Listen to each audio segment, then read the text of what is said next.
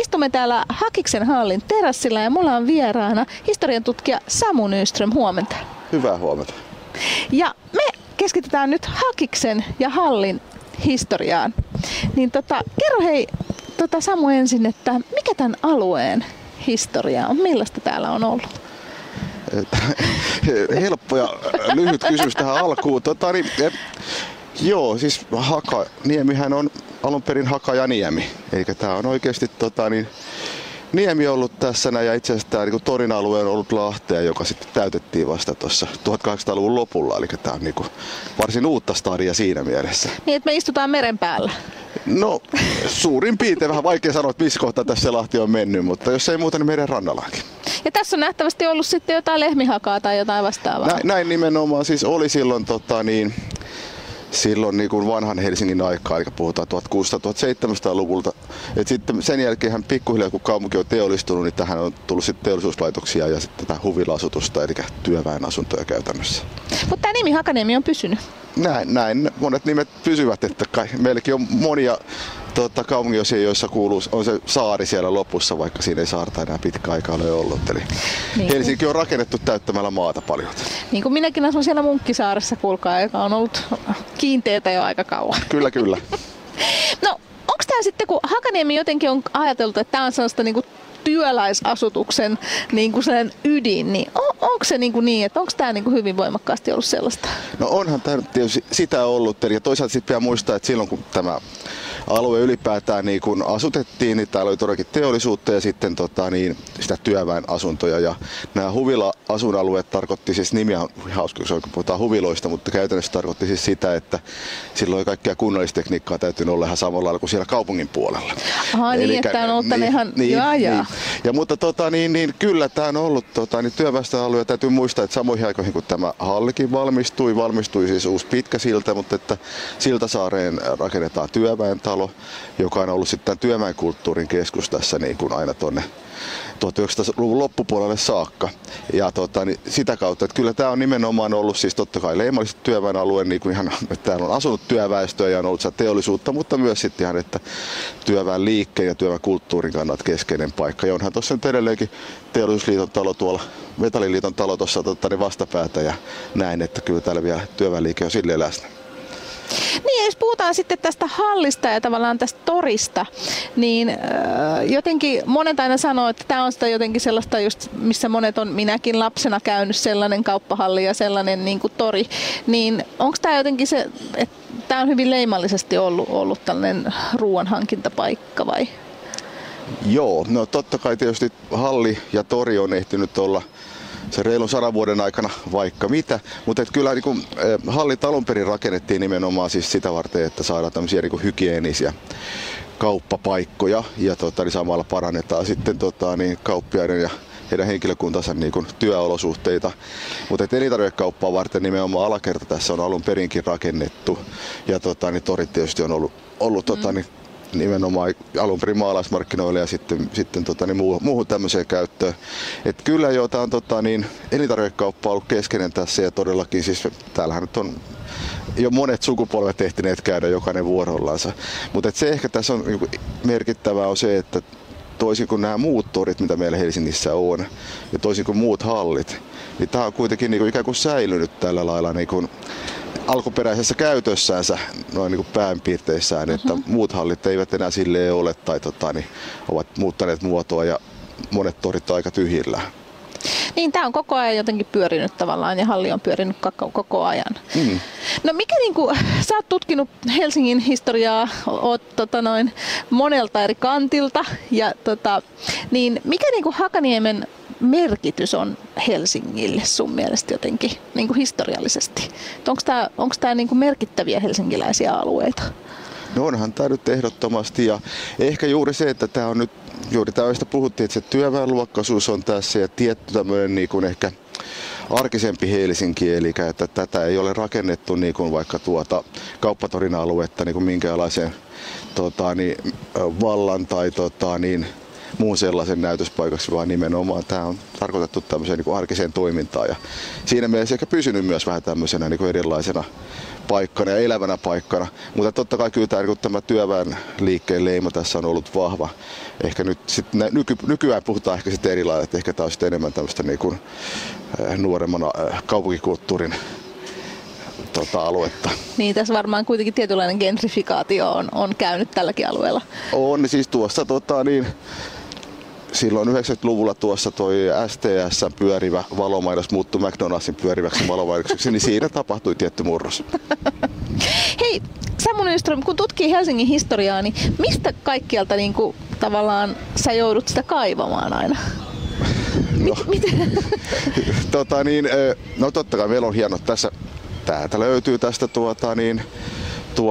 Tokoinrannasta löytyy kaupunginarkisto, missä siis tietysti on kaikki kaupunginhallinnon paperit. Ja itse asiassa siinä mielessä voi sanoakin, että se on silleen hienoa tutkia Helsingin historiaa, että arkistoja on paljon. Esimerkiksi tämä kauppahalli, niin jos haluaa, niin luultavasti löytyy digitoituna nykyään kaupungin arkiston sivuilta. Löytyy tästä piirustukset ja kuvia kaikilta ajoilta, että ei tarvitse kuunnella tämmöisen kaiken maailman dosentin höpinöitä, vaan voi mennä itse kaivelemaan niitä makeita kuvia ja muuta semmoista, että aineistoja on paljon. Ja sitten tietysti nykyään on hienosti digitoitu Kansalliskirjastolla kaikki vanhat sanomalehdet, jotka on siis 30-luvun loppuun asti auki kaikille.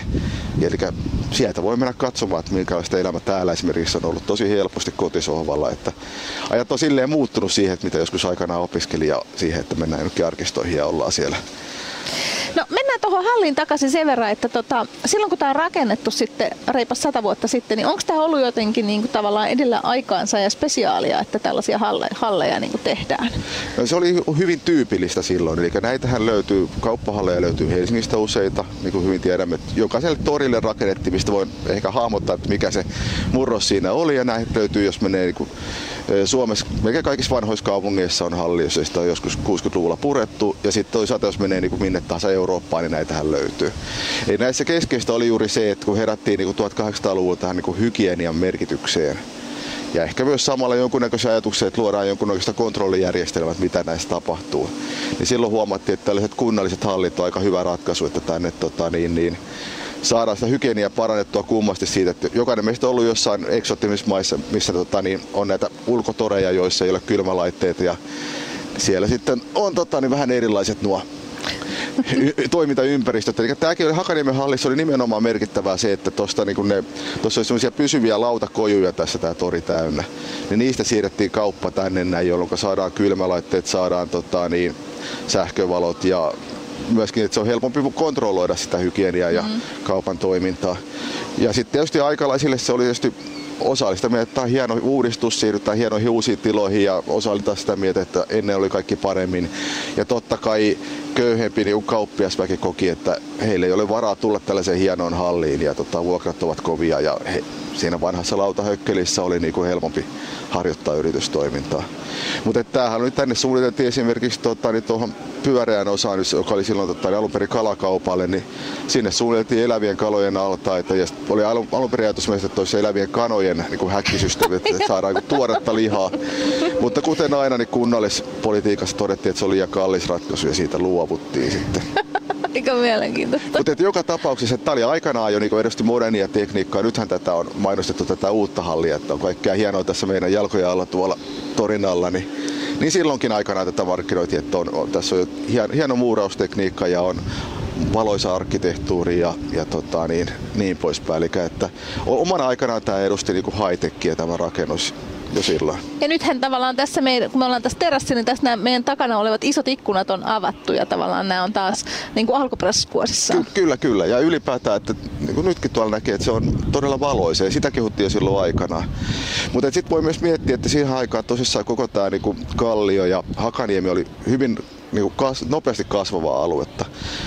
Siis 1914, kun tämä avattiin, niin siis Helsingin väkiluku oli ylipäätään 4-kertaistunut yhden sukupolven aikana, mikä kertoo, miten nopea se muutos on ollut. Ja oikeastaan kaikki tässä Hakaniemen alueella. Siis tori on valmistunut 1800-luvun lopulla, otettu käyttöön, eli tämä torikin oli vasta niin kuin tosi nuori.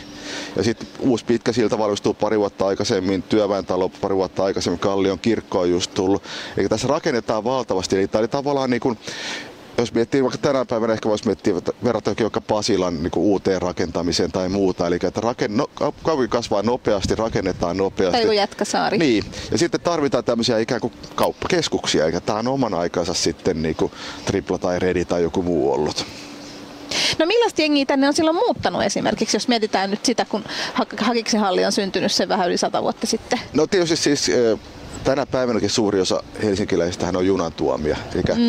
Käsittääkseni yli 50%? Yli 50% on, joo. Ja vaikka meillä ei niin kuin tapana on korostaa, että kaikkihan me olemme paljasjalkaisia stadilaisia, sehän on osa tämmöistä stadilaista identiteettiä, mutta niin itse asiassa suurkaupunkeihin kuuluu nimenomaan muuttoliike, eli että pienissä kylissä yleensä voidaan korostaa, että sukuni on ollut tästä 1200-luvulta saakka, mutta kaupunki on yleensä semmoinen, että sinne muutetaan ja se kasvaa siitä, ja näin oli täälläkin, eli suurin osa oli maata tulleita ensimmäisen polveen stadilaisia ja ennen kaikkea tietysti työväestö. Et sitä täällä oli ja se oli valtavan nopea se kasvu. Eli jos miettii, että jos yhden sukupolven aikana Helsingin väkiluku kaksinkertaistuisi nyt, eli siis 30 vuotta myöhemmin niin meitä olisi 2,4 miljoonaa Helsingissä. Jokainen hahmottaa, että miten valtava se prosessi on ollut ja miten niin kuin nopea se muutos on ollut. Eli suurin osa täällä on ollut, siis täällä on ollut uutta stadia ja täällä on ollut uusia stadilaisia. Niin, eli tavallaan jotenkin vaikea tällä hetkellä niin kuin miettiäkään, koska tämä on nykyään niin ydin Helsinkiä. Kyllä, nimenomaan. Että tämä on ollut just jotain Jätkäsaari, jotain tuollaista niin kuin täysin uutta kasvavaa aluetta. Ja perheitä varmaan paljon sitten on. Joo, kyllä. Ja lapsia sitä kautta totta kai valtavasti. Ja sitten koska asunnot ovat olleet pieniä, niin sehän tarkoittaa sitä, että ihmiset ovat olleet ulkona. Ja tietysti lapset ovat olleet niin kuin koko ajan ulkona, koska asunnot on ollut meidän näkökulmasta. Niin kuin vaikka nykyäänkin puhutaan, että täällä asutaan ahtaasti, mutta sehän nyt ei ollenkaan pidä paikkaansa. Että ennen siinä yksiössä asui saman verran kuin nyt täällä sitten jossain asunnossa, johon on yhdistetty useampi yksiö. Tätä voikin miettiä. Niin. No historian tutkija Samu Nyström, onko sulla jotain niin kuin lempipaikkaa, missä sä tykkäät täällä istuskella? No torikahvila on tietysti aina kiva ja totta kai tää tässä näin. Ja kyllähän tästä löytyy niin kuin illanistumiseenkin paljon mukavia paikkoja lähikortteleista. Eli hyvää aluetta kaikin puolin. Hei, kiitos oikein paljon haastattelusta, historian tutkija Samu Nyström. Kiitoksia. Radio Helsinki on täällä Hakiksen hallissa aamu livessä ja nyt puhutaan suutarihommista. Täällä on vieraana Hakiksen suutarista Jussi Laurila. Huomenta. Hyvää huomenta. Itse olen suutari, miten sanotaan, palvelujen suurkäyttäjä. Mutta mitäs täällä Hakiksessa? Sä oot aika pitkään Jussi ollut täällä. No 19 vuotta tällä hetkellä on tullut oltua, että ihan kyllä meillä asiakkaita riittää, ei siinä mitään. Mitä on ehkä ne perussuutarin hommat? Mitä te teette eniten? Korkolappuja, pohjahommia, sitten ompeluita ja liimauksia, avaimet. Ne on ne tärkeimmät. No sä oot ollut täällä 19 vuotta, niin onko tää suutarin bisnes niinku muuttunut? Ei hirveästi, koska se on tavallaan niinku perusasiat on aina samanlaisia. Et työn puolesta se ei ole muuttunut. Tietenkin asiakaskunta elää ja muuttuu ihan niinku ympäristön mukaan, mutta ei sinällään perustyö ei ole muuttunut. No, sä sanoit, että tosiaan aika paljon kenkiin liittyviä korjauksia, eikö näin? Kyllä. Tai muutoksia. Ja itsekin tiedän sen, että esimerkiksi ulkomailta tai joskus Suomestakin ostetut kengät, niin ne on sellaiset, että kun talvi tulee, niin yhtäkkiä sä huomaat, että sä et pysy edes pystyssä. Ja onko tää tosi normaalia? On, siis talvihan on tunnetusti meille kiireisempi aika, että ihan jo just näiden pohjamuutosten takia ja sen lisäksi myöskin liukuesteiden takia, mitä tarvitaan nykypäivänä niin kuin säällä. Niin musta tuntuu, että se on kyllä vähän ehkä lisääntynyt, että ihmiset ei ole ehkä niin, en mä tiedä, ne on muuttunut sallivammaksi kaupunkikäytössä ehkä. On ja siis nykypäivänä ne ei ole enää mitkään mummojen raudat, vaan niitä käyttää ihan niin kuin kaikenikäiset. Niin, eli ei tavallaan tarvitse odottaa sitä mummoikää, että niitä rupeaa käyttämään. Ei, eikä kannata. No, minkä tyyppistä asiakaskuntaa teillä käy täällä Hakiksessa? Ihan laidasta laitaa oikeastaan voi sanoa. Et kun hallissa asioi, niin laidasta laitaa ihmisiä, niin samalla lailla se näkyy tuo suutarin tiskillä. Onko kanta-asiakkaita? Paljon. Niin, että tavallaan onko sellaisia, kun Hakiksen halli on kuitenkin tunnettu siitä, että täällä käy niinku tavallaan niinku on useampi sukupolvi, niin onko sellaisiakin, jotka niinku on toista sukupolvea, eli niiden vanhemmatkin on käyttänyt? Kyllä, niitäkin löytyy.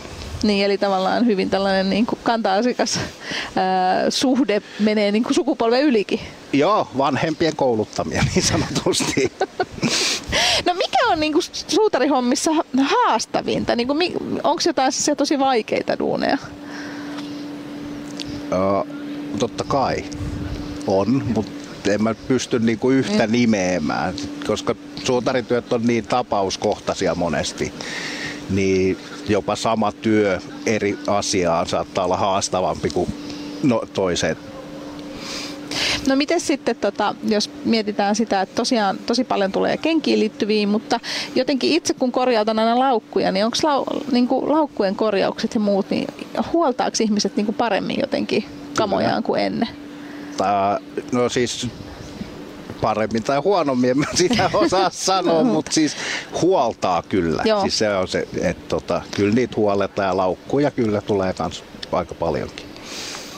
Ja nyt kun mietitään vaikka nyt sitä vajaan 20 vuoden aikaista settiä, kun säkin oot täällä ollut, niin onko jotenkin, mitä mä nyt sanoisin, että onko joku sellainen asia, mikä on kadonnut sen aikaan, mitä ei enää korjauteta tai mitä ei enää tuoda niinku huolettavaksi?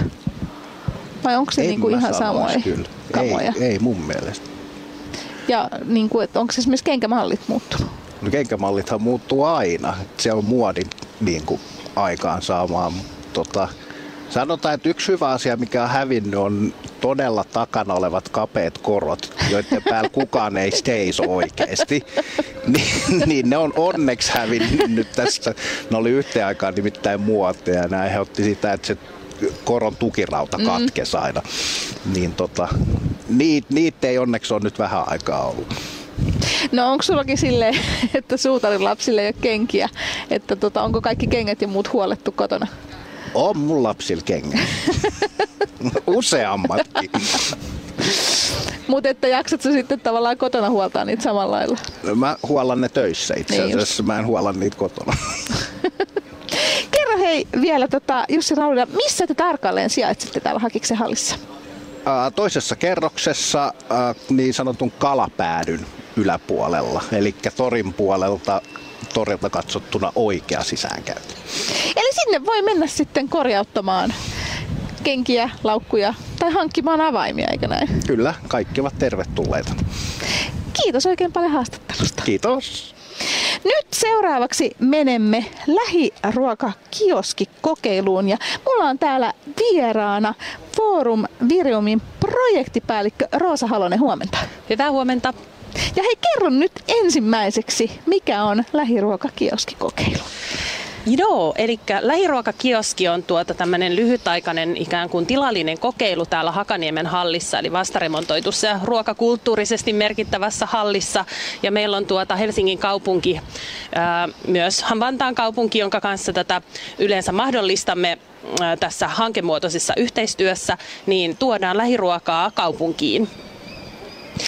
Ja joo, sano vaan. Tavoitteena on sitä hallitoimijuutta monipuolistaa ja antaa mahdollisuus pienille ja paikallisille tuottajille ja jalostajille. Kenen kanssa tätä tehdään? Eli tätä hanketta tehdään yhdessä toki Euroopan aluekehitysrahaston tukemana, eli tämä on niin kutsutusti julkista rahaa ja yhteisellä asialla olemme liikkeellä ja edistetään tosiaan tämmöistä alueellista ja kestävää ruokajärjestelmää. Ja hanketta tehdään tosiaan yhteistyössä Helsingin tämä innovaatio ja kehitysyhteisö eli Forum Virium Helsinki on siinä pääkoordinaattorina ja Vantaan elinkeino-osasto on kumppaneina mukana, kuten sitten myös 3 oppilaitosta, josta 2 tämmöistä korkeakoulua, eli Haaga-Helia metropoliammattikorkeakoulu, ja sitten meillä on myös Perhon liiketalousopisto, jolla on tämä ruokakastronominen pedagogia mukana. Eli hyvin monipuolisia toimijoita. Ja tästähän löytyy lisätietoa ihan sieltä Hakaniemen kauppahallin sivuiltakin. Ja tämä haku on ollut auki tuolta heinäkuusta asti. Kyllä. Ja on vielä nyt sitten elokuun 21. päivä. Kyllä, eli meillä on nyt niin kutsuttu haku auki, eli tervetuloa kaikki lähiruokatuottajat, jalostajat ja yleensä niin kuin ruoka-alalla tai ruokakulttuurin piirissä toimivat tahot. Eli tarkoitus on tosiaan saada monipuolista hallitoimijuutta mukaan ja oli se tuote sitten ruokatuote tai joku ruokakulttuuria lisäävä innovaatio tai ihan takaisin juurille tämmöinen ei edes tarvitse keksiä pyörää uudestaan, vaan voi tulla niin sanotusti perunakapan kanssa torille tai itse asiassa halliin, niin tervetuloa, että matalalla kynnyksellä ja tosiaan Urban at Local -hankkeella, kun googletatte, niin löytyy sitten linkki tähän kokeiluun. Joo, ja tämä tarjouspyyntö löytyy myös sieltä Hakiksen kauppahallin sivuilta, ja tässä just voi sitten kuvailla sitä, että mitä aikoo siellä hallissa tehdä. Kyllä. Eli lähiruokakioskiin voi tosiaan tarjota ruokatuotetta tai testata innovatiivista ratkaisua uudessa liiketoimintaympäristössä, eli juurikin täällä Hakaniemen hallissa. Ja se innovatiivinen ratkaisu voi olla joku digitaalinen toiminto tai ruokakulttuuriin lisäävä palvelu tai ihan siis mikä tahansa ruokatuote tai jaloste. Eli voi tulla suoraan pelloista pöytään tai vaikka pyöräyttää pari kakkua. Joo, ja tämä on ihan startup-yrittäjille tai pop-up-toimijoille tai jo pitkään toimijoille, että tavallaan niin kuin myös se yrityspohja voi olla hyvin erilainen. Joo, eli yrityksen kehityksen aste voi olla hyvin varhaisessa vaiheessa ja tämä hankeyhteistyö, niin tämä on vain yksi muoto tehdä meidän kanssa hankeyhteistyötä, että meillähän on sitten mahdollista saada tai tarjota yrittäjille muun muassa yritysparrausta ja jos on yrityksillä esimerkiksi ihan varhaisen vaiheen idea ja haluaa testata, tuotekehittää, niin meillä on opetuskeittiöitä käytössä, erilaisia tiloja ja kaiken näköisiä muutakin tukea, sparrausta, mentorointia ja sen sellaista.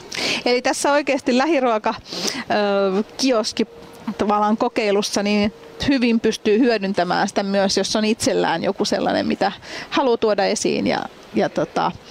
Niin sinne vaan kuulkaa jätätte näitä kokeilutarjouksia sinne paikka Hakiksen hallin kautta löytyy tämä. No, koska näitä sitten toteutetaan? Joo, eli meillä on siis nyt ilo toimia täällä hallissa Helsingin Kaupunkitilat Oyn kanssa tai heidän sateenvarjonsa alla täällä hienossa hallissa niin syyskauden ajan, eli nyt on nähtävästi näillä näkymin aikaa aina jouluun asti, eli syyskuusta joulukuun loppuun ja siihen saadaan mukavasti sitten se joulun sesonkimyynti myös mukaan.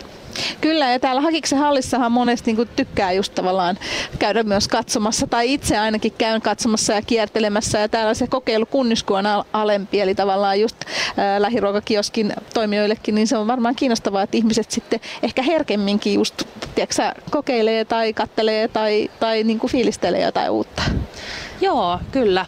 Eli vaihtoehtojahan on hyvin paljon ja keskitetyssä ruokaketjussa, kun mennään kiireisenä arkena kauppaan, niin sitä ei edes varmaan tule ajatelleeksi sitä pitkää globaalia ketjua siellä taustalla. Eli on mahdollisuus valita myös toisin ja edistää sitä kestävää ruokajärjestelmää tukemalla pientä ja paikallista. Niin tämä ruokatajun kehittäminen ja yleensä siihen liittyvä keskustelu on osa tätä kokeilua. Tämä on musta mielenkiintoinen sana, tämä ruokataju. Joo, se on aika hauska ja käyttökelpoinen. Et se tuntuu lisääntyvän. Food sensehän se on englanniksi, mutta kyllä se taipuu hyvin suomeksikin. Kyllä. No, kerro hei vähän sitten Forum Viriumin projektipäällikkö Roosa Halonen, että koska tämä lähiruokakioskikokeilu, koska se aukeaa ja mitä silloin tapahtuu? Joo, eli varsin hyvä päivä tulla hakemaan vähän tuntumaa ja tutustumaan lähiruokakioskiin ja katsotaan, onko täällä hallissa myöskin muuta maisteltavaa. 9.9. lauantaipäivänä syyskuussa 9.9. on tosiaan tämä kansallinen lähiruokapäivä.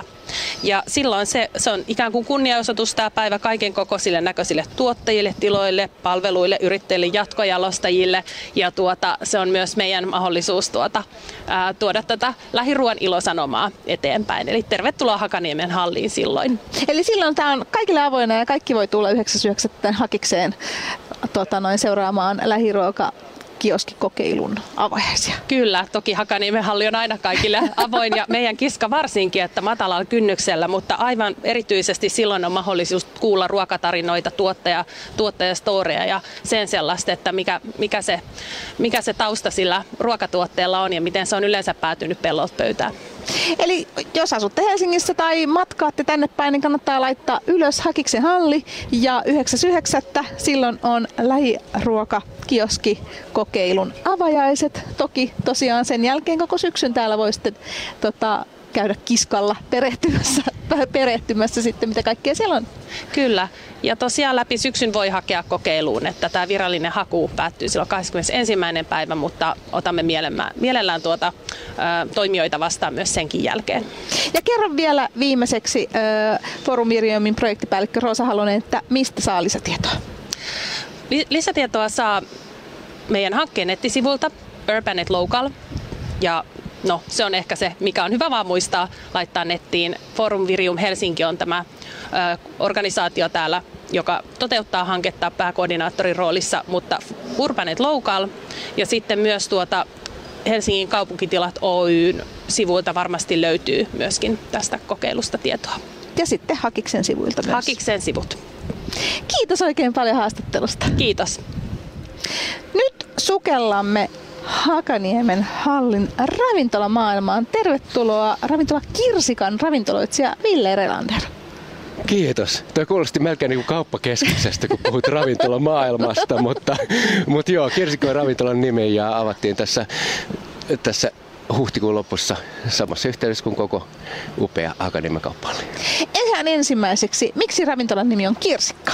Hyvä kysymys, mä oon saanut vastata siinä aika moneen kertaan, mutta varmaan niin kun, siinä vaiheessa kun tiedettiin, että saatiin ollaan avaamassa ravintolaa tänne Hakaniemen kauppahalliin, niin haluttiin ensimmäistä kertaa myöskin suomenkielinen nimi. Ja sitten kun meillä on niin kun tässä alakerrassa tämä upea kauppahalli ja me sijaitsemme taas toisessa kerroksessa, niin ajattelimme, että me voisimme pyrkiä siihen tai olla se Kirsikka kauppahallikapuun päällä. Oi ihana! Joo. Aivan ja sitten muutenkin Kirsikka on myöskin muodoltaan kaunis ja myöskin semmoinen sesonkiherkku, joka esiintyy torella ja halleissa. Oi, pidän tästä. Joo, ja kaikki Kirsikka-nimiset ja Kirsi-nimiset, jotka tulee ravintolaan, on aivan fiiliksissä. No ihan varmasti. No tehän olette muutenkin erikoinen, koska siis Kirsikka on ensimmäinen iltaravintola ja sitten se on vielä paikassa, mikä aikaisemmin ei ollut avoinna yleisölle. Näin pitää paikkaansa, joo. Me sijataan kauppahallin toisessa kerroksessa tilassa, joka nyt ensimmäistä kertaa on avautunut yleisölle. Eli tämä tila on aikaisemmin palvelu hallikauppiaita sosiaalitilana. Ja tämän remontin yhteydessä niin me toimijat täällä hallissa saatiin uudet upeat tilat ja tila vapautui. Ja kaupunki halusi ehdottomasti niin kuin laadukkaan ravintola, joka palvelee sekä päivisin ja iltaisin. Miten ihmiset on löytänyt tämän iltaravintolakonseptin, koska tämähän on hyvin uusi? On hyvin uusi, mutta mä luulen ihan niin kuin ihmiset on myöskin löytäneet koko kauppahallin ja ihmiset ovat myöskin löytäneet meidät päivisin ja iltaisin. Ja on superkiitollinen siitä, että ihmiset ovat tulleet meille niin kuin ihan täältä niin kuin lähiympäristöstä, mutta myöskin kauempaakin ja nyt kesällä myöskin aika monet kansainväliset vierailijat, kun tulee niin kokemaan Helsinkiä ja suomalaisia makuja, ja niin ovat löytäneet meille. Niin hyvä startti ollaan saatu, mutta ihan vauvan ikäinenhän vasta tämä ravintola on. Mutta tätähän on kuitenkin tehty tässä 3 vuotta. Että tavallaan kun harvemmin ravintolaa kuitenkaan näin paljon perustetaan, mutta samalla kun remontoitiin hallia, niin te olette olleet siinä ikään kuin mukana. Joo, me ollaan ollut pitkään mukana, että kaupunki järjesti tarjouskilpailun tästä tilasta varmaan yli 3 vuotta sitten. Ja siinä vaiheessa alkoi sitten meidän niin kuin varsinainen suunnittelu ja tekeminen. Ja kun kyseessä on tila, jossa ei aikaisemmin ole toiminut ravintolaa ja samalla halli on niin suojeltu kuin rakennus voi Suomessa olla, niin tietysti se on haastavaa, mutta todella hyvässä yhteistyössä kaupungin kanssa, kaupunkitilojen kanssa ja sitten rakentajan eli Staran kanssa on sujunut tosi hyvin. Että niin kuin meillä on kunnianhimoa, mutta myöskin kaupungin puolella on, koska tuo ravintolan rooli ei ole ollut vaan ravintola, mutta myöskin houkutella ihmisiä tänne hallille, houkutella ihmisiä toiseen kerrokseen, niin mulle niin kun ravintolan avaaminen on aina kestänyt vuosia. Ja kaikki mun ravintolat on aina sijanneet myöskin suojeluissa rakennuksissa. Ja itse rakennushistoria ja arkkitehtuuri niin kun merkitsee mulle aika paljon. Ja ensimmäistä kertaa kun astuin tuohon tilaan, niin rakastuin. Se on aivan ihana tila nimittäin. Suosittelen kaikkia, koska se on. Ja just se, että me päästään sinne ensimmäistä kertaa. Joo, ensimmäistä kertaa, tai pieni osa siitä, eli vanha hallin suutari, se on pieni suutariloosi, joka palveli ihan kaikkia. Onneksi suutari on saanut hyvän uuden paikan toisesta kerroksesta, mutta suutariloosiin niin sinne rakennettiin nykyinen baari. Niin meillä voi tulla lounaalle illalla syömään tai sitten vaan pistäytymään kahville tai viinilasilliselle. Kerro hei vähän, millaista ruokaa ja fiilistä Kirsikka tarjoilee? No meillä on siis lounaalla meillä on aina kaksi vaihtoehtoa.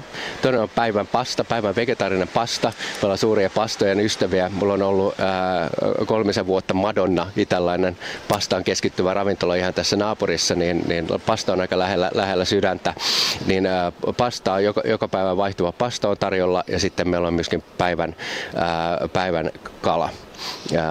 Ja lounasta on tarjolla tiistaista perjantaihin kello 11 alkaen. Ja sitten iltaisin niin meillä on laajempi pöytiin tarjottu niin kutsuttu à la carte -lista.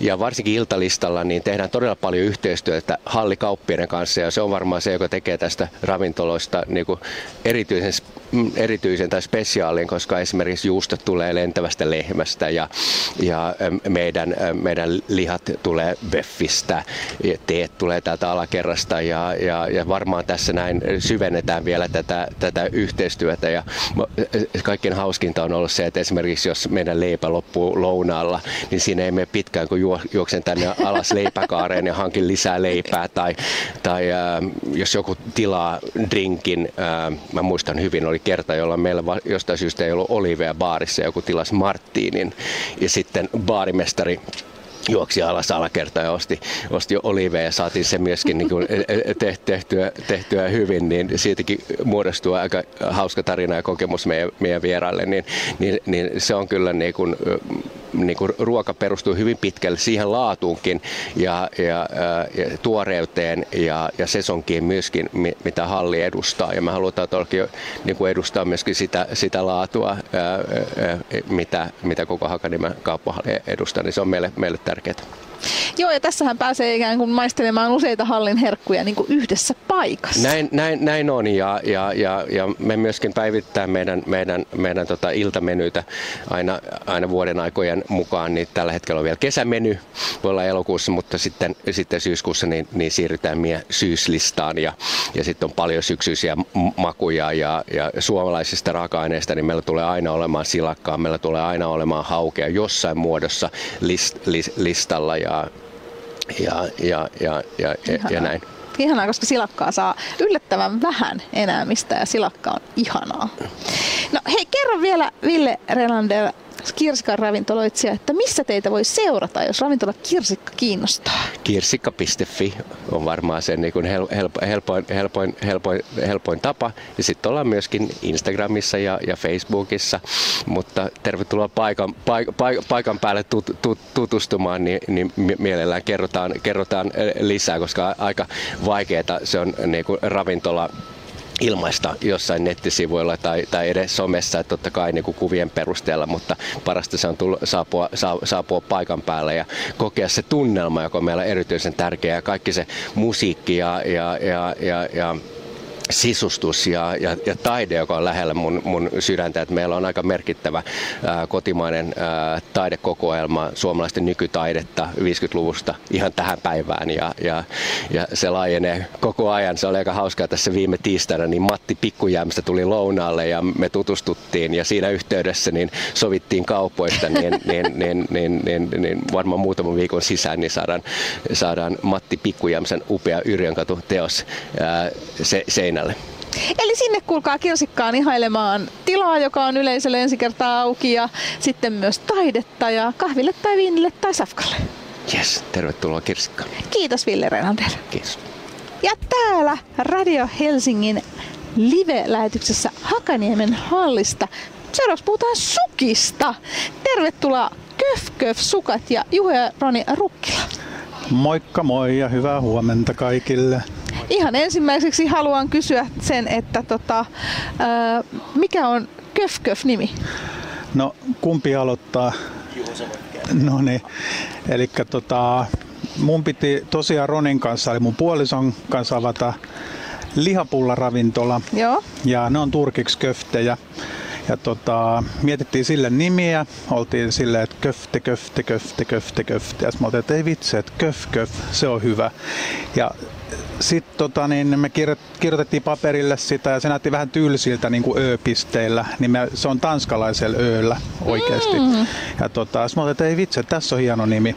No sitten tuli omikron, korona jatkuu. Me oltiin, että ei hitse, että ei niin kuin uskalla laittaa mitään ravintolaa pystyä. Nyt pitää keksiä jotain hauskaa ja piristävää.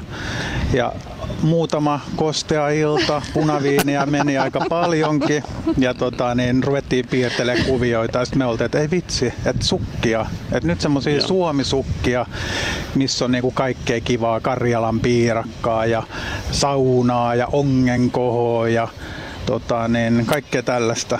Ja sehän on ihan niin kuin järjettömän. Mehän voidaan tehdä sukkia ihan mistä vaan, koska täällä on niin paljon mistä ammentaa. Joo. Niin, ja maahanmuuttajana mä näen eri tavalla tätä Suomen niin kuin näitä kuosia ja merkkejä, mistä suomalaiset tykkää enemmän ja mistä ne pitää, niin rupesin piirtämään näitä kaikkia kuosia ja sieltä löytyy vaikka mitä koivua ja kohoja ja Karjalan piirakkaa. Ja nyt sori, enkä mä keskeytänsä.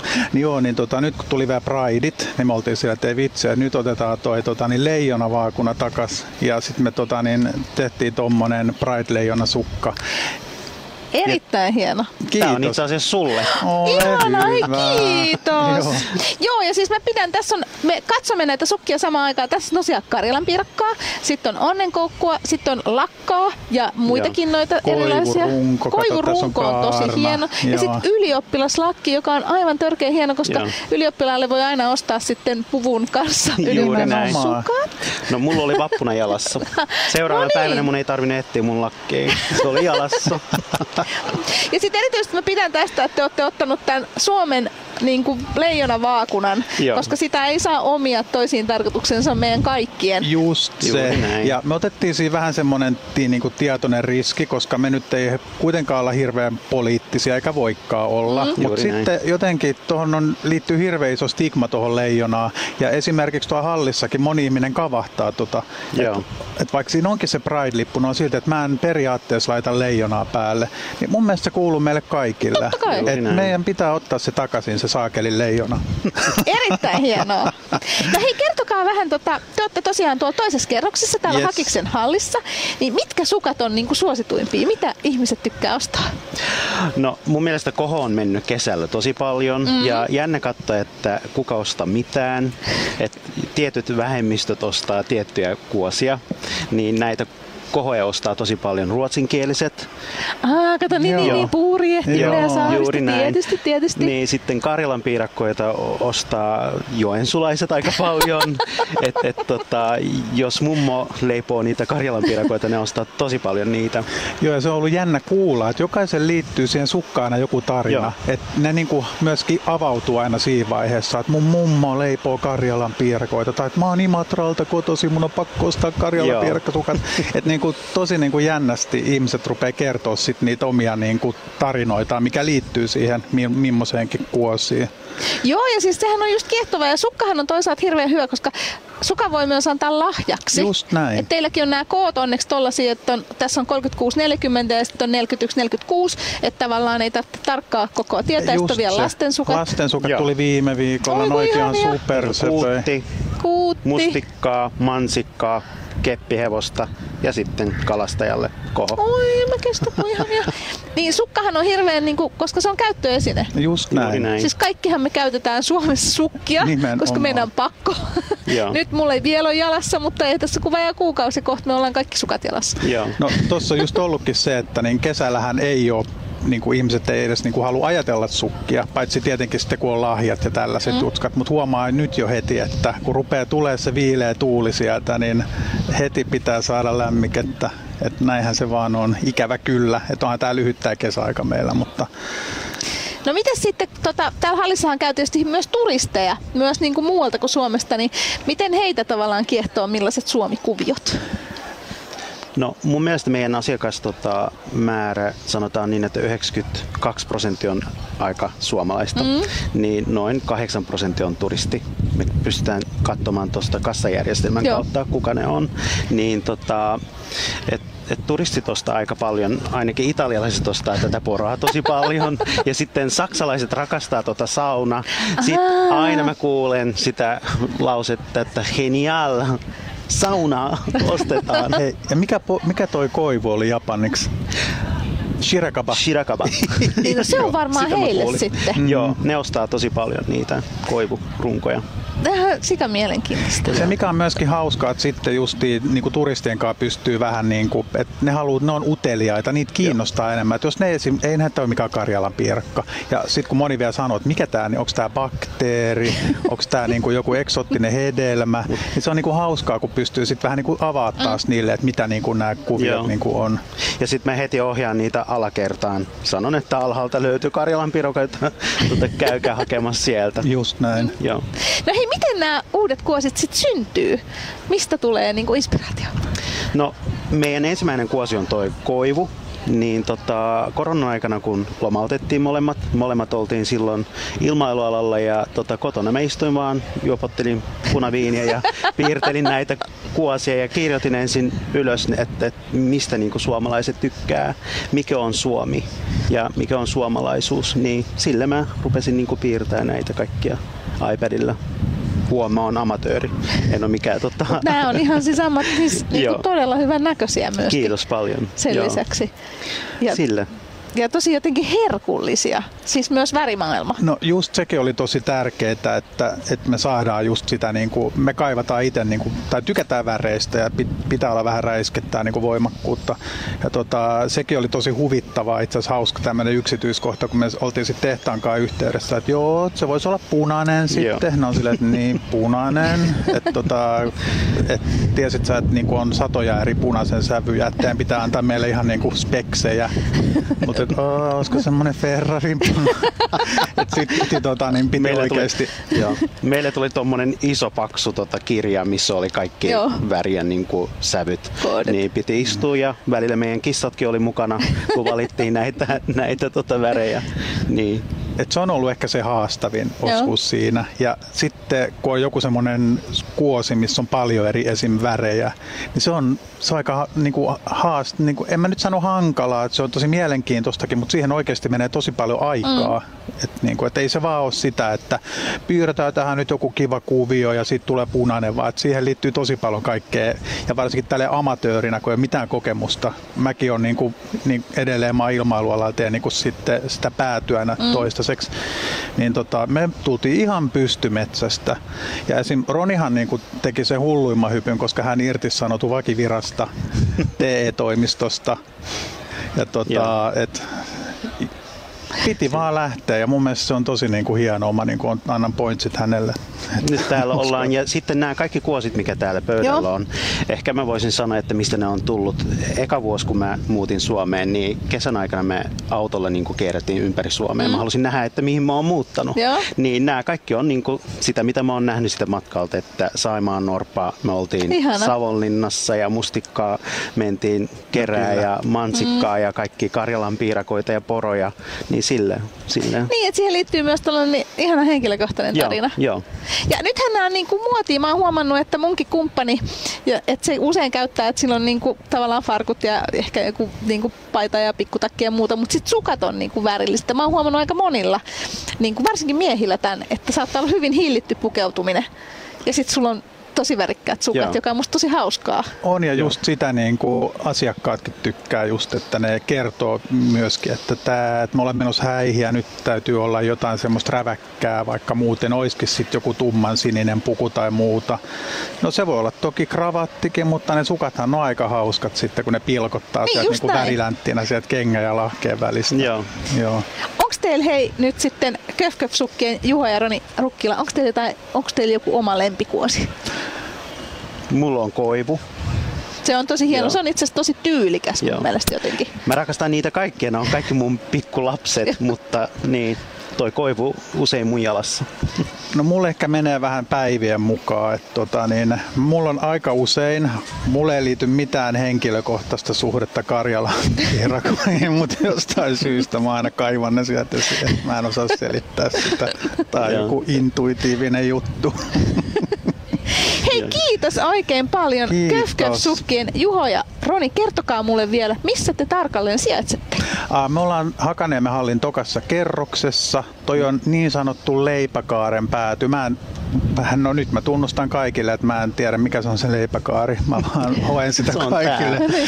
Mutta niin me ollaan siellä ja justiin meillä oli eilen palaveri kauppiaiden kanssa, että me toivottaisiin, että ihmiset tulisi niinku rohkeasti tutustumaan ja saa tulla kysymään. Me ollaan heitä varten siellä, että me nautitaan siitä, että meitä häiritään. Että tulkaa katsoa ja täältä saa ihan superhyvää palvelua ja kaikkea mitä mahdollista keksiikään, niin tulkaa ihmeessä käymään. Että me kaivataan teitä ihmiset tuonne tokaan kerrokseen. Ja monet ei vielä tietää, että tässä on niinku toinenkin kerros. Sinne vaan. Ja tässä on kuulkaa lakka ja koivu ja sauna ja poro ja vaikka mitä sukkia. Ja kirsikkana kakun päällä tosiaan nämä Pride Suomen leijonavaakunasukat, mistä pidän erikoisesti. Hei, kiitos oikein paljon haastattelusta. Kiitos paljon. Moi moi. Moikka. Moi moi. Ja nyt täällä Radio Helsingin aamussa Hakaniemen hallissa meillä on vieraana BÖF-lihakaupan yrittäjä Patrick Söderman. Huomenta. Hyvää huomenta.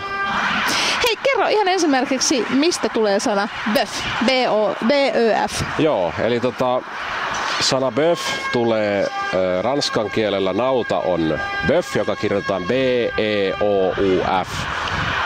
Eli BÖF, mutta tää on nyt sitten väännetty tälleen suomalaisittain, että jokainen osaa lausua sen sitten.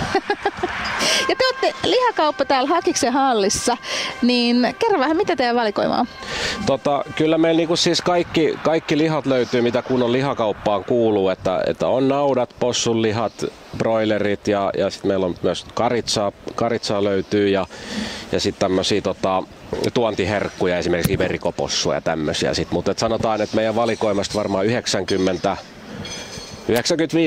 95% on niinku kotimaista. Mitä on nyt mennyt? Miten niinku menee? Sesongit varmaan vaihtelee vähän. Kyllä, joo. Et nyt esimerkiksi kesällä, niin silloinhan niinku grillataan paljon, kun säät on kohillaan, niin pihvilihaa, hampparipihviä, kaikkea tämmöistä, niinku, mikä grilliin soveltuu. Et se menee kaupaksi kyllä. No mitäs nyt sitten, kun tästä siirrytään pikkuhiljaa tuonne pimeneviin iltoihin ja kylmiin keleihin, niin mitäs sitten ihmiset ostaa? Joo, kyllä sitten kun on kesä syöty rasvasia marmoripihvejä, niin sitten yleensä niinku tekee mieli semmoista vähän haudutettavaa ja vähän pitempiaikaista niinku keittelyä, niin tämmöiset niinku keittolihat ja ossopukot ja tämmöiset niin on kysyttyjä. No miten sitten usein tavallaan mietitään sitä, että ihmiset tulee halliin ostaa vähän parempaa, mutta kyllähän arkiostokset ihan hyvin voi samalla lailla. Teillä on niinku arkikamaakin. Kyllä, joo, kyllä meillä ihan jauhelihat löytyy ja sisäelimet ja niinku possukaslerit ja tämmöiset näin. Kyllä niinku meillä pystyy tekemään ihan ne arkihankinnat oikein hyvin. Kyllä me pyritään, että pystytään niinku tarjoamaan ihan joka tarpeeseen. Siellä on niinku herkuttelijoille ja sitten ihan semmoiseen arkiseen kokkailuun, mutta tietysti laadukasta ja tuoretta kotimaista halutaan. Ja tehän olette vanha tavallaan niin kuin lihapuolen perheyritys. Kyllä, meillä on tosi vahvat juuret tässä niin kuin lihatekemisessä. Että meillä meidän vanha perheyritys Reinin liha oli aikoinaan meidän ja sehän tuossa 5 vuotta sitten niin myytiin yrityskauppojen yhteydessä, mutta nyt sitten ollaan palattu taas tänne Hakaniemen halliin remontoituun samalle vanhalle paikalle, missä aina ollaan oltu, että aina mikä on muuttunut niin on nimi, että vanhat tekijät ja vanhalla filosofialla mennään niin sanotusti. Ja onko kantiksi? Onko ihmisiä, kyllä, jotka muistaa? On. Kyllä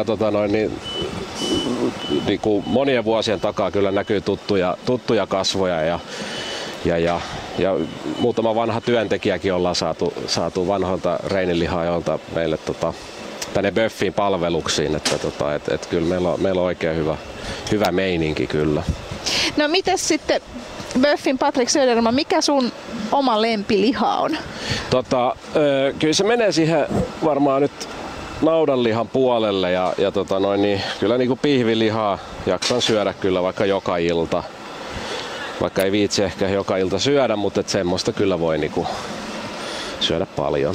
Eli vähän sama kuin mitä kesällä ihmisetkin ostaa. Joo, näin se on. Kerro vielä hei, että missä te tarkalleen sijaitsette? Eli me ollaan tässä Hakaniemen hallin ensimmäisessä kerroksessa ja miten mä nyt sen selittäisin sen tarkemmin, että jos tullaan Hämeentien puolelta ovista sisään, niin suoraan meidän tiski on siinä sitten vastassa. Niin on helppo löytää. On. Ja hymyilevistä myyjistä sen tunnistaa. Noniin, se olikin hyvä. Hei kiitos oikein paljon. BÖF lihakaupan yrittäjä Patrick Söderman. Kiitos paljon.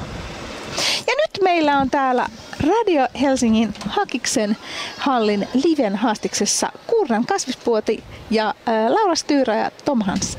Moi. Moikka. Kertokaa hei, mikä on Kuurnan Kasvispuoti? Kuurnan Kasvispuoti on meidän ravintolan jatkumo nyt Hakaniemen hallissa, eli täysin luomu- ja biodynaamisia kasviksia ja hedelmiä keskittyvä pieni kasviskauppa. No mitäs sitten, kun mietitään sitä, niin onko se luomu sellainen, että ihmiset tulee hakemaan sitä luomua? Joo, ehdottomasti. Että kyllä on huomattu, että me kuultiin tästä, koska edellinen luomutoimija etti just nimenomaan niin kuin jatkajaa. Ja täällä Helsingissä ei itse asiassa ole niin kuin yhtään tämmöistä yksityistä toimijaa, ketä niin keskittyy suoraan niin kuin luomuun. Ja mä olin tosi positiivisesti yllättynyt, kuin moni henkilö tulee nimenomaan vaan sen takia, että haluaa niin kuin sitä biodynaamista tai luomutuotteita. Et ne niinku keskittyy niinku kaikkiin ostoksiin niinku niihin tuotteisiin, niin se on just tosi siistiä.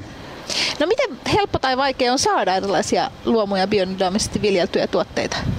No ehkä kotimaista luomutuotetta on se isoin vaikeus on, että tosi monet tilat on aika pieniä ja sitten se kuljetus tänne Helsinkiin. Et mä oon nyt aika monta automatkaa tonne hauhoon mennyt hakemaan kukkista ja kesäkaalia ja tällaista. Et se on se ehkä se niinku haastavin. Ja sitten meillä tulee myös, me itse maahan tuodaan sitten Ranskasta kaikkea erilaisia ranskalaisia ja etelä-eurooppalaisia luomutuotteita myös. No mitä tuotteet teillä menee? Siis mikä, niinku, tietysti kasviksissahan on hirveät ja hedelmissä sesonkeja, niin mitäs kesän hittejä on ollut ja mitäs te ennustatte, että nyt seuraavaksi ehkä lähtee menemään? Meidän yksi, ehkä se ihan ensimmäinen hittituote oli, me saatiin ihan törkeän hyviä tuoreita tuoreita taateleita. Niitä meni tosi paljon ja jengi on kysellyt niitä vielä ja mä sain just tietoa, että ne tulee taas syys-lokakuun huudella uudestaan. Mutta siis aina siis kaikki niinku sesonkin kaamaa, että meillä oli biodynaamisesti tuotettua mansikkaa tuossa noin juhannuksen tienoilla. Sitä on joka vuosi niin kuin ilmeisesti kyselty nimenomaan siltä tuottajalta ja kaikkea. Et nyt tietenkin kukkakaalia, kesäkaalia, perunaa menee heti kovaa saa ja tämmöisiä niin kuin klassisia niin kuin tuotteita. Ja sitten meillä on tiettyjä semmoisia juttuja kanssa, mitä on myös ne ihmiset, jotka ostaa jotain tiettyjä spesifiä asioita luomuna. Sitruunoita tai sitten esimerkiksi meidän avokaadot on ihan mielettömiä. Ja siitä huomaa sen niinku eron, että et siinä on jotain muuta niinku eroa siinä kasvatuksessa ja se näkyy siinä maussa. Niin sitten on tämmöisiä tiettyjä juttuja, mitkä niinku selkeästi koko ajan kiinnostaa kävijöitä. Joo, ja tämä on selkeästi kasvava asia, tuntuu ainakin itselläni, että entistä enemmän puhutaan myös siitä, että tavallaan miten erilaisia esimerkiksi vaikka se maku just on. On ehdottomasti, ja sitten ylipäätään se, että jotenkin ei tarvitse aina myöskään olla pakosti niin ehdoton siinä, että kaiken täytyy olla tai sitten, että mikään ei. Tai ihmisillä on vähän semmoinen käsitys vaikka, että kaikki luomu on tosi kallista, ja kun se ei todellisuudessa ole niin. Ja sitten kun se maku on niin täysin erilainen, että kyllä niinku huomaa, että nykyään oikein silleen, mikä ei tunnu enää miltään, kun tietää silleen sen, niin kuin, mikä se voi olla se optimaalinen maku jossain, ihan vaikka jossain kurkussakin. No mitkä on teidän omat Kuurnan kasvispuoti herkkusuosikit? Mitkä on niin kuin, mikä on teidän niin kuin lempikasvishedelmä? Mä oon itse fiilistellyt nyt tosi paljon noita viikunoita. Me saatiin ihonia viikunoita. Ai, sitten meillä on nyt, se on Nurmijärvellä se parsakaalitila, eikö ookin? Joo. Semmoinen ihana perhe kasvattaa Nurmijärvellä ihan mielettömiä semmoisia pieniä parsakaaleja, jotka on ihan superhyviä. Ja sitten meillä on sellaista ihanaa mansikkahilloa myös. Ne on ehkä mun lemppareit tällä hetkellä. Joo, mulla on ollut ehkä, tai siis koko tämän projektin alussa, niin mulla oli mielessä vaan, että ai vitsi, että saadaan tonne meidän ravintolaan niin tätä kautta sitten tilattua parempia vihanneksia just nimenomaan niin talven aikana ja näin poispäin. Mutta sitten kun alkoi noin kivihedelmät tulla sesonkiin tuossa noin niin kuin kesän alussa tuolla etelässä, että sai ensimmäisiä aprikooseja ja nektariineja ja persikoita. Et esimerkiksi saataan just niin kuin keltaspersikkaa, veripersikkaa, valkoispersikkaa. Silleen, että on niin kuin, että ihanaa, että näkee myös niin kuin niitä erilaisia. Ne on ollut mulle, niin kuin nuo kivihedelmät on ollut tosi ihan tärkeä hyviä ja mun ehkä just lemppareita myös. Ja näitä kaikkia voi kysellä sesongeittain Kuurnan kasvispuodista. Kertokaa hei vielä, missä te täällä Hakiksessa sijaitsette? Me ollaan täällä niin kuin... Ai että, kun mä oon aina niin huono antaa mitään ohjeita minnekään paikkaan. Me ollaan käytännössä Hakiksessa täällä niin kuin Kurvin päädyn kulmassa. Joo. BÖF-lihakaupan vieressä tai vastapäätä. Ja sitten meidän toisella puolella on maailman ihanin maustekauppa, josta saa tosi hyvää baklavaa ja kaikkea. No niin, ja niitä voi syödä esimerkiksi tuoreiden viikunoiden kanssa. Hei, kiitos Kuurnan kasvispuoti, kiitos haastattelusta. Kiitos paljon. Kiitos.